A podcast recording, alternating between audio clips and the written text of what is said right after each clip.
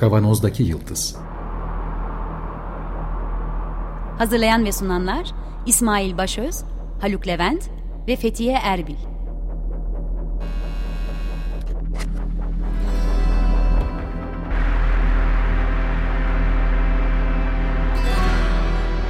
Bugünün penceresinden geleceğin ayak izleri.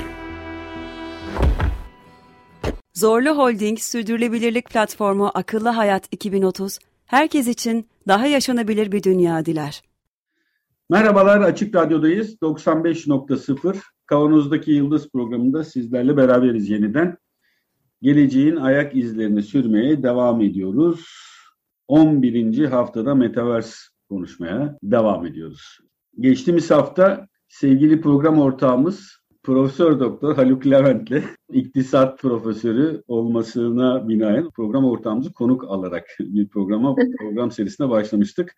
Haluk yine burada, merhaba. Merhaba. Bugün bir süredir programımıza katılamayan sevgili ortağımız Fethiye de bizimle. Hoş geldin Fethiye. Merhaba. Metaverse değil de gerçek dünyanın zorluklarıyla boğuşuyordum. Görüyorum. Arkada bir çalıştığın iş yerinin soyunma odalarından biri gibi arkanda asılı tavanlar vesaire. Herhalde ders arası molasında olsan gerek. Bitirdim dersi. Beynimde kalan çok az fosforla yayına dahil olmaya çalışacağım. Tamam, teşekkür ederiz burada olduğun için. Evet, konuyu hiç bilmeyen seyircilerimiz için sorular soracağım. Emin olabilirsiniz.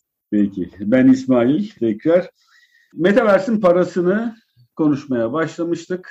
Bu başlık altında iktisadını, ekonomisini konuşuruz. Geçtiğimiz hafta çok kabaca bildiğimiz temel ekonomi derslerinden bir parçasını aldık herhalde. Yanılıyor muyum? Para üzerinde. Para nedir? Değişim değeri nedir? Kripto para ile şu aşağıdaki fırından, ki bugün o fırından yine bahsedeceğim, ekmek alabilir miyiz gibi sohbetleri yapmıştık.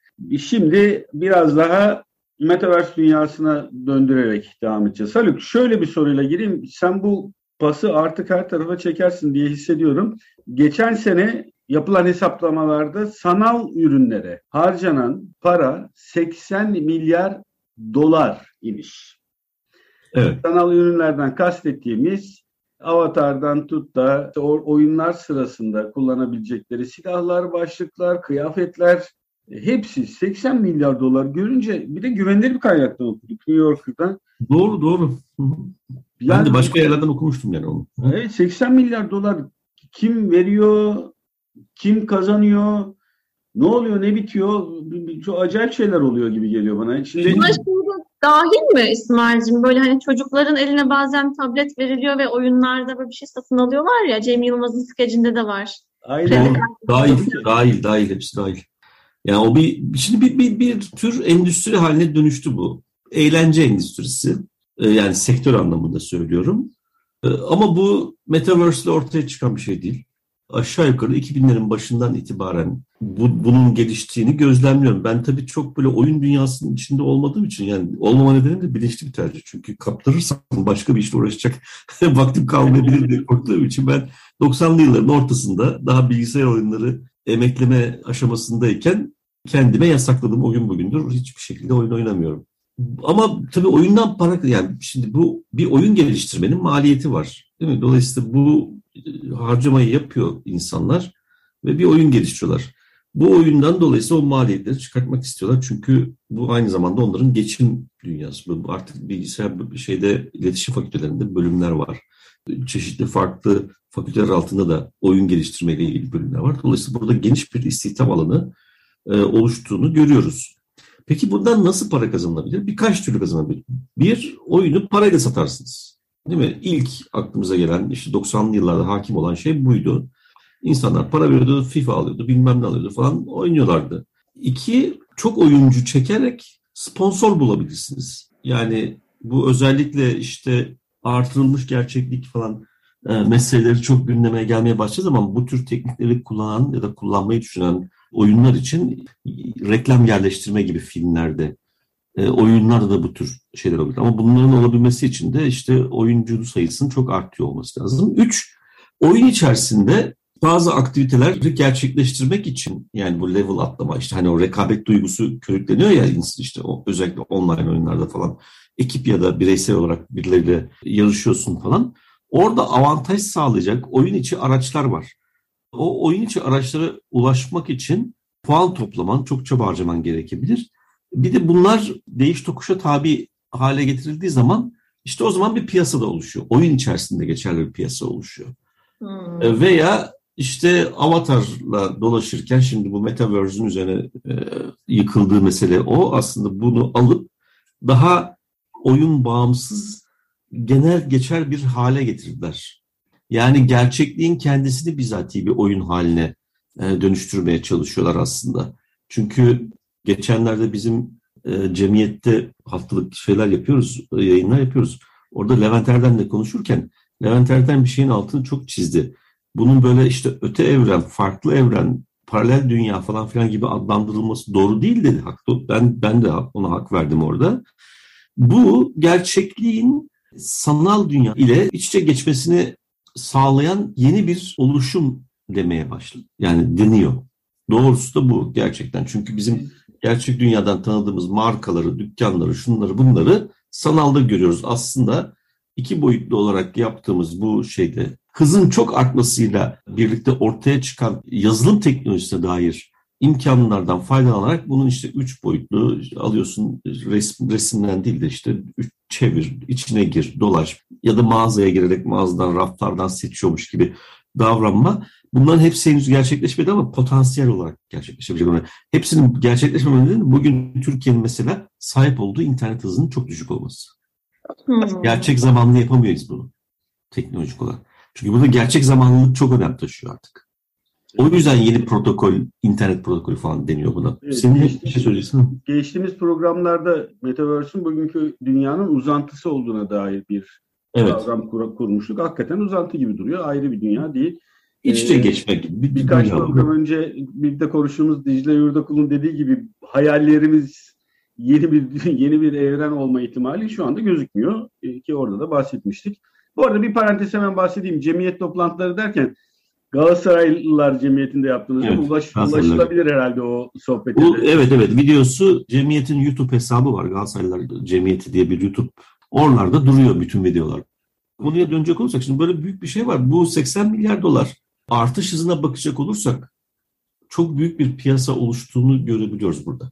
Peki niye, nasıl bu kadar büyük bir hıza sahip olabiliyor sorusu önem taşıyor. Şimdi bunun tabii ki pandemiyle evde oturmanın bir etkisi var. Yani eğlence sektörü içerisinde alanlardan bir tanesi olarak sinemaya gidiyorsun, tiyatroya gidiyorsun, onu yapamıyorsun, bunu yapıyorsun ama evden heyecanlı bir şekilde işte oyun oynayabilir duruma gelebiliyorsun. Çocuklar, özellikle çocukları düşün. Sokağa çıkamıyor, onu yapamıyor, bunu yapamıyor. Dolayısıyla aileler de belki tolerans göstermeye başladı. Hani arıza çıkmasın hane içinde diye çocukların bilgisayar başında daha fazla süre geçirmesine ve biraz da para harcamasına. Buna da gelişti ama bu aynı zamanda pandeminin bir özelliği var.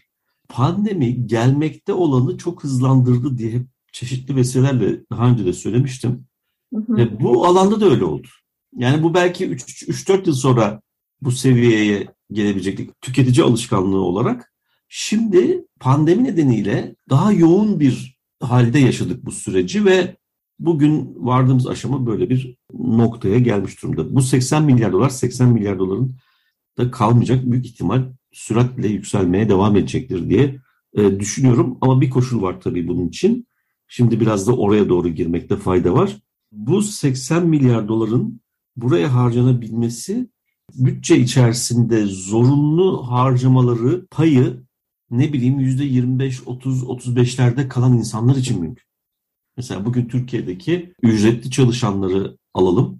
Bu enflasyonist koşullar altında hayatta kalmaya çalışırken insanların bütçelerinden sanal alem, işte avatarları için ya da bilmem neler için bir şeyler satın almalarını beklemek çok doğru değil. Hı hı. Gerçekçi değil. Dolayısıyla zengin işi diyorum. Şimdi küresel ölçekte bakacak olursak bunu yapabilecek olan ülkeler gelişmiş kapitalist ülkelerde yaşayan vatandaşlar değil mi? Yani oraların vatandaşları, oraların yurttaşları. Özellikle de paralarının yüksek alım gücü içermesi nedeniyle bu piyasada alıcı olarak daha rahatlayabilir. Çünkü bu piyasada alımı bir oyun kuran oyunun sahibinden yapabilirsiniz. Ama bu sanıyorum çok şey değil, yaygın değil. Okuduklarından söylüyorum, bildiğimden değil. Yanılıyor olabilirim, o yüzden bir rezerv koyalım. Daha çok oyuncu, başka oyunculardan alıyorsunuz. Şimdi bu şöyle enteresan bir şey yaratıyor. Tıpkı bir yazılım geliştirirken üretim sürecinin bazı sektörlerde mekansızlaşması nedeniyle Hindistan'dan mesela yazılımcıyı istihdam etmek gibi bir şey. Bir yeni ilişki de ortaya çıkartıyor. Kastın mekansızlaşmasından kastın nedir? Yani ne bileyim işte otomobili düşün mesela. Onun için bir fabrikada insanlar bir araya geliyordu değil mi? Bu üretim süreci. Önce bir yapı bozuma tabi tutuldu. Parçalandı. Motor Amerika'da yapılıyor. Kaportası bilmem nerede yapılıyor. Şurada. Onlar belli ülkelerde, belli modeller belli ülkelerde asamble edilmeye, bir toplulaştırılmaya başladı ve nihai ürün ortaya çıkmaya başladı. İlk mekansızlaşma şeyi budur. Ama burada mekanın kendisi kaybolmamıştır henüz. Evet. Fakat yazılım sektörünü düşün. Yazılım sektöründe bir fikir var. Evde oturuyor birisi değil mi? İşin sahibi olan. Bunu kolaylaştıran çeşitli hemen hemen 90'lı yıllar sevgili Osman Kavala'nın da sahibi olduğu bir şirket Knowledgeware diye bir yazılım mühendisliği programı getirmiştik. CASE, Computer Aided Software Engineering diye. Mesela ben onu görme şansına sahip olmuştum 90'lı yılların ortasında. Olağanüstü bir şeydi.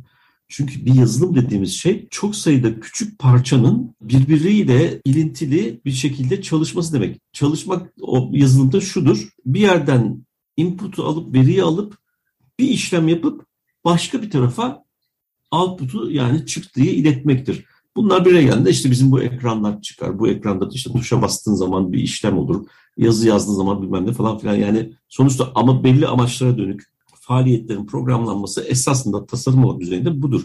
Şimdi dolayısıyla her bir aşama bağımsız olarak bir başka programcı tarafından yazılabilir. İşte o zaman da bu mekansızlaşma müthiş bir şekilde ortaya çıkıyor. Çünkü bu tür burada yapılabilecek hataları minimize eden, hatta tamamen ortadan kaldırmayı garanti eden bir yazılım yardımı da varsa case software anlamında, o zaman işte Hindistan senin, Pakistan benim, nerede düşük ücretli küçük bir şeyi işte diyorsun ki adamı şu dosyada, şu tip bir dosyadan şöyle bir veriyi okuyup şu işlemi yapıp şu dosyaya yazacak bir program parçası yaz. Kaç para? $2. Tamam.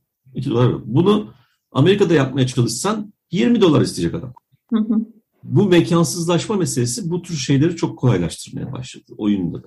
Şimdi burada ücret ilişkisinin iyiliş edilmesi diyelim. Ücretli iş ilişkisinin iyiliş edilmesi bu şekilde ortaya çıkıyor. Oyunda ise temsili olarak aslında esnaflaşıyor insanlar. Yani şöyle düşün. Bir tarafta belli oyun fonksiyonlarını satın almak için para harcayabilecek bir kitle varsa öbür tarafta da bu hizmeti onlara yani bu satın almanın satıcı tarafını oynayacak bir kitle oluşuyor. Mesela bir makaleden bahsediyorduk senle. Orada verilen bir örnek vardı. Filipinler'de mesela çok yaygınlaşmaya başlamış belli oyunlarda. Filipinler tesadüfen ortaya çıkmış bir şey değil. Çünkü orada $1'ın alım gücü olağanüstü yüksek. Dolayısıyla oyun profesyonelleri diye bir kitle oluşuyor. Bunu oyun esnafı diye de adlandırabiliriz aslında. Yani ciddi işi elmasları satmak falan. İşte evet, oyun performansı göstererek o performans sonucu elde ettiği kullanılabilir silahlar, işte puanlar, avatar bilmem nesi, osu busunu elde etmek ve bunu satmak. Yani burada bir aslında kast oluşuyor. Kast oluşuyor. Çünkü burada canını dişine çekerek aslında bir dijital emek veren bir insan var, bir grup insan var.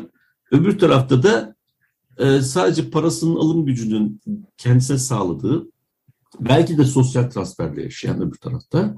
Ama işte bu dünyada hedeflere ulaşmasını sağlayabilecek bilmem ne falan. Eğlence sektörü içerisinde kalmak kaygı tabii ki. Yani bundan böyle büyük çıkarımlar yapmak şu an için gereksiz. Nerelere evrileceğini de bilemiyorum ama böyle bir kast ilişkisi oluşuyor bir kere. Bu acayip bir şey.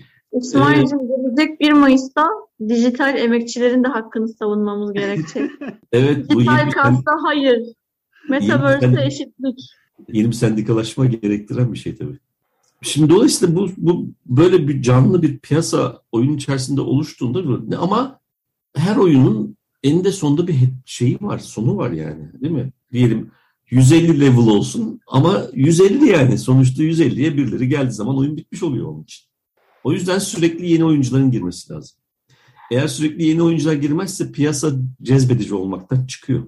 Çünkü daralmaya başlıyor oyuncular. Bir de burada Haluk oyunun bitmesi gerekmeyen ortamlar oluşturmaya çalışıyor. Ya. İşte yani Metaverse işte, belki buna da imkan tanıyor. Sosyal hayatların konuşuyor. İşte Second Life diye konuşuluyor. Ben sadece hakkında biraz bilgi topladım. Orada da acayip şeyler dönmüş. 5000 üye varmış galiba Türkiye'den.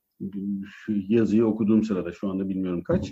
Orada bir oyunun bitmesi değil, bir hayatın sürmesini organize ediyorlar. Evet. Aldığım kadarıyla diyorlar da bir sürü challenge'la karşılaşabiliyor insanlar. Yani ölene kadar oynuyor musun yani? Şöyle, şimdi oyun nedir? İşte prensesi kurtar, takımını şampiyon yap. Onu yani sonlu bir amaca dönük bir şey. Hı-hı. Oyunda öyle olması lazım. Oyun öyle. Ama bunu o sonlu amacı ortadan kaldırmak için ne yapmak lazım? Bizim kendi hayatımızı oraya taşımak, yerleştirmek lazım. Değil mi? Orada çünkü seçenekler sınırsız oluyor.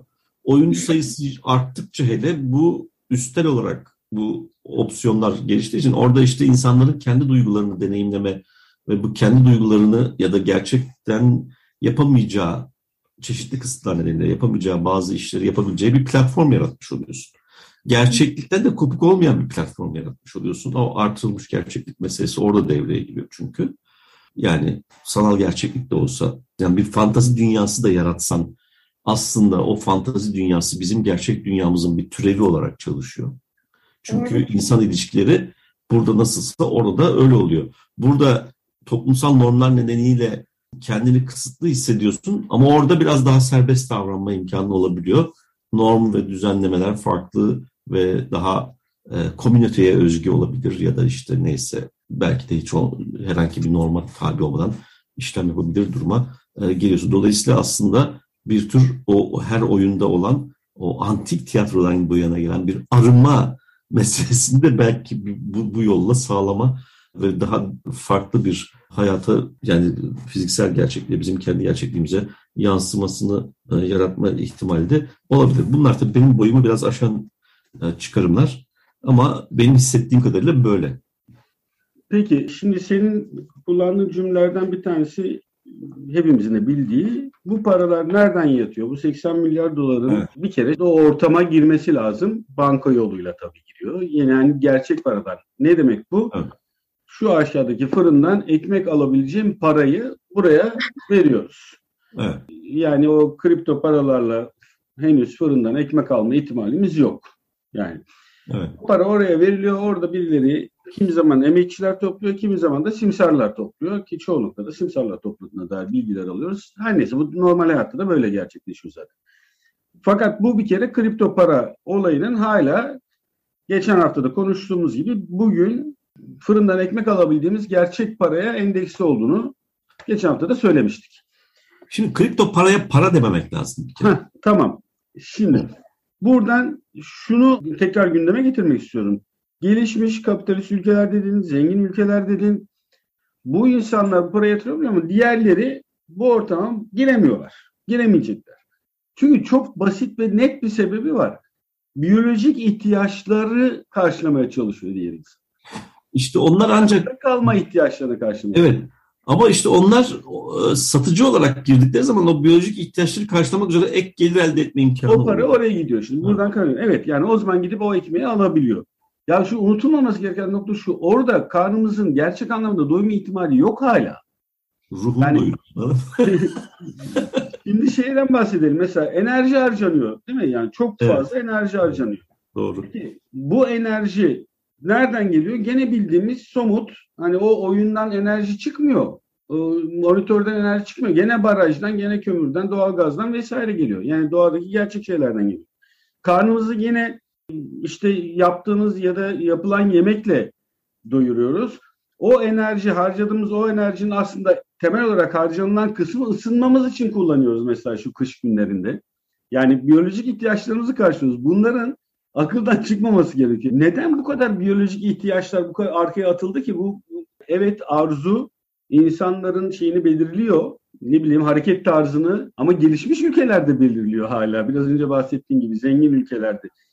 İhtiyaç, biyolojik ihtiyaç hala insan evladının hayatta kalması için bir numaralı karşılaması gereken faktördür açıkçası. Yani ondan ziyade ben daha bunun böyle sahip olmadığı bazı fonksiyonlara sahipmiş gibi hayatın merkezine oturtulmasına çok daha rahatsız oluyorum, daha karşı çıkıyorum. Bu da ilaveten, evet. Yani orada şöyle bir mesele var.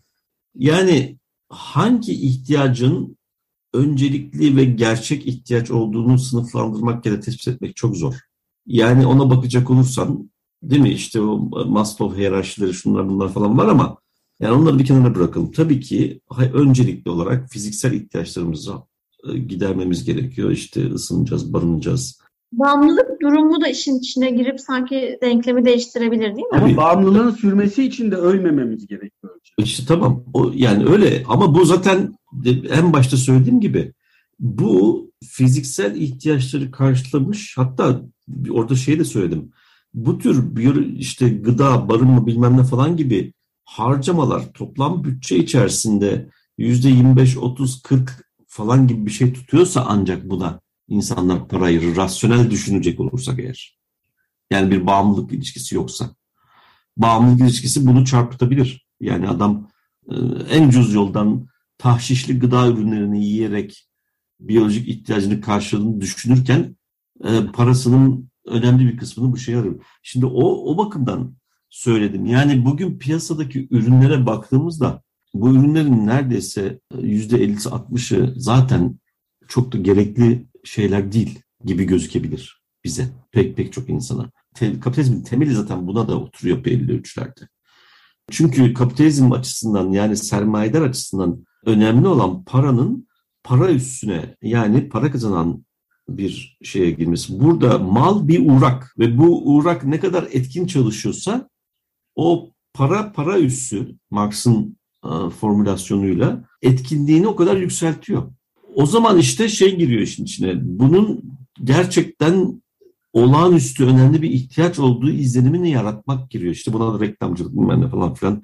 Ama böyle bir genel işleyiş var. O yüzden evet, altını çizeceğim söylediğin şeyin. Olağanüstü bir şey olduğu imajı yaratılıyor. Evet. Yani evet. Evet, doğru. Buradan kendimizi uzakta tutmamamız gerekiyor diye. Evet, yani toplum dışında kalacaksın, öyle olacak, böyle olacak, bütün dünya bununla, artık işler burada yürüyecek gibi böyle sürü sepet şey görüyor. Ben mesela işimi oraya taşımak istemem. Niye? Bana çünkü o hizmeti veren şirket benim işimin en ince ayrıntısına kadar bütün toplantıdaki konuşmaları dinleyecek. Hatta arşivleyecek. Belki rakibime satacak. Yani bu insanlar buna nasıl güvenip de bu işi yapacaklar? Benim kafamda çok soru işareti oluşturan değerlendirmeler var. Hatta işte Levent bana ikide bir şey boomer, dinozor falan böyle çok hoş tartışmalarımız oldu. Böyle komik falan filan böyle işte biz çok gördük seni, bunlar eski kafa falan filan dedi. Ama yani ben yeni kafanın ne kadar yeni olduğu konusunda çok kuşkuluyum. Tamam, bir yeni internet protokolü güzel, çok süratli, gerçek anlamda real time. Yani bu teknolojik olarak büyük imkanlar açıyor. Hı hı.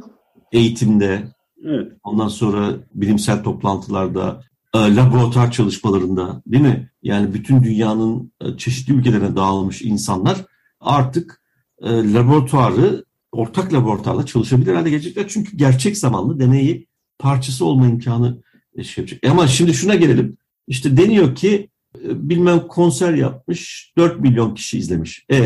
Bu yeni bir şey değil ki. Haluk, aynı şey söyleyeceğim. Daha önceki programlarda da söyledik. Bu bahsettiğin imkanlar varsa bunu Metaverse'ün içinde yapmak zorunda değiliz ki zaten. Yani. Tabii, ben de onun altında. Bir araya gelir insanlar, laboratuvarda çalışır. İnsanlar robotik cerrahiyi yapmak istiyorlarsa Metaverse'ün içinde yapmak zorunda değil. Gene yaparlar zaten. Yani şöyle. Burası bir pazarlama dünyası, bir pazarlama buketi olarak geliyor zaten. Geliyor. İşte ben de onu anlatmaya çalışıyorum. Şimdi 4 milyon kişinin izlediği konser yaptı. Vay be, işte Metaverse dediğim budur, sanal alemde falan filan. Ne alakası var? Pink Floyd'un meşhur Roma konseri. Roma konserine gidip o ortamda, kolizyonun içinde tamamen bambaşka bir ortamda izleme şansına sahip olan 100 bin kişi vardıysa, ondan sonra belki 100 milyon kişi o ortamı sanal olarak ne kadar hissedebiliyorsa o kadar hissetti.